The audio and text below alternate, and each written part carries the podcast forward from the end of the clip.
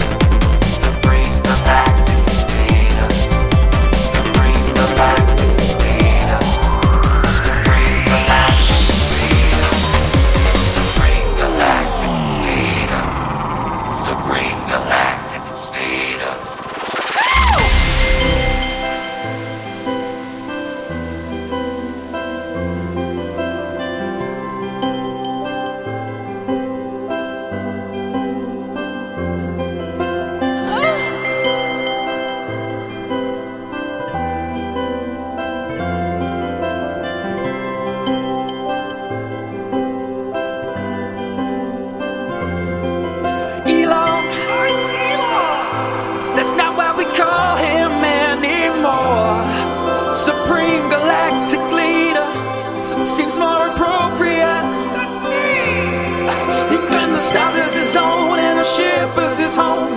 The cosmos he roams ever since he left the dome. So great, Better than Jesus. So fucking great.